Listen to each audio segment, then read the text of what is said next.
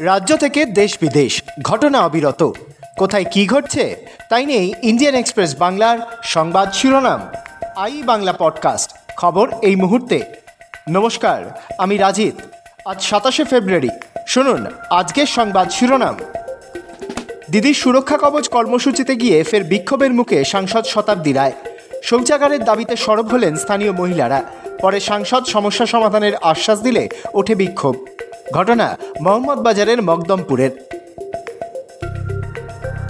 রাজ্যপাল সিভি আনন্দ বোসের হাতেখড়ি হয়েছিল সরস্বতী পুজোর বিকেলে। তারপর গঙ্গা দিয়ে অনেক জল বয়ে গিয়েছে। রাজভবন নবান্নের সম্পর্কে যে একটা ছন্দ ছিল, সেটাও কিছুটা কেটেছে। এর মধ্যেই রাজ্যপালের বাংলা শেখার জন্য একজন শিক্ষককে নিয়োগ করা হয়েছে। সূত্রের খবর, নবান্নই একজন মাস্টারমশাইকে নিয়োগ করেছে রাজ্যপালকে অ, আ, ক, খ শেখানোর জন্য। যদিও শিক্ষামন্ত্রী ব্রাত্য বসু এ নিয়ে মুখ খুলতে চাননি। তবে রাজভবন সূত্রে খবর, রাজ্যপালকে বাংলা শেখানোর জন্য একজন শিক্ষককে নিয়োগ করা হয়েছে। তিনি রোজ এক ঘণ্টা করে সময় দেবেন রাজ্যের সাংবিধানিক প্রধানকে।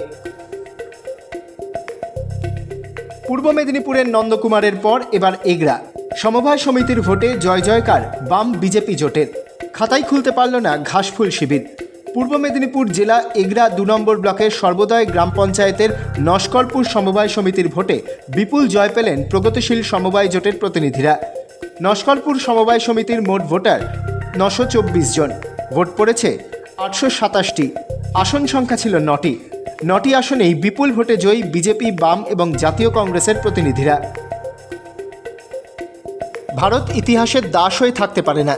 শহরের নাম বদল নিয়ে এই মর্মে সুপ্রিম কোর্টে জনস্বার্থ মামলা দায়ের করেছিলেন বিজেপি নেতা তথা আইনজীবী অশ্বিনী উপাধ্যায়। কিন্তু সোমবার সেই মামলা খারিজ করে দিল শীর্ষ আদালত। দুই বিচারপতির বেঞ্চ জানিয়েছে, এই আবেদন মেনে নিলে দেশে আগুন জ্বলে যেতে পারে। আরও বিপাকে পড়ে গেলেন প্রাথমিক শিক্ষা পর্ষদের প্রাক্তন সভাপতি মানিক ভট্টাচার্য। আগেই তাকে একাধিকবার জরিমানা করা হয়েছিল। এবার দেশ বিদেশের সব সম্পত্তি বাজেয়াপ্ত করার নির্দেশ দিলেন বিচারপতি অভিজিৎ গঙ্গোপাধ্যায়। তিনি জানান, এক মাসের মধ্যে যাবতীয় সম্পত্তি বাজেয়াপ্ত করতে হবে এনফোর্সমেন্ট ডিরেক্টরেটকে। শুনছিলেন আই বাংলা পডকাস্ট, খবর এই মুহূর্তে।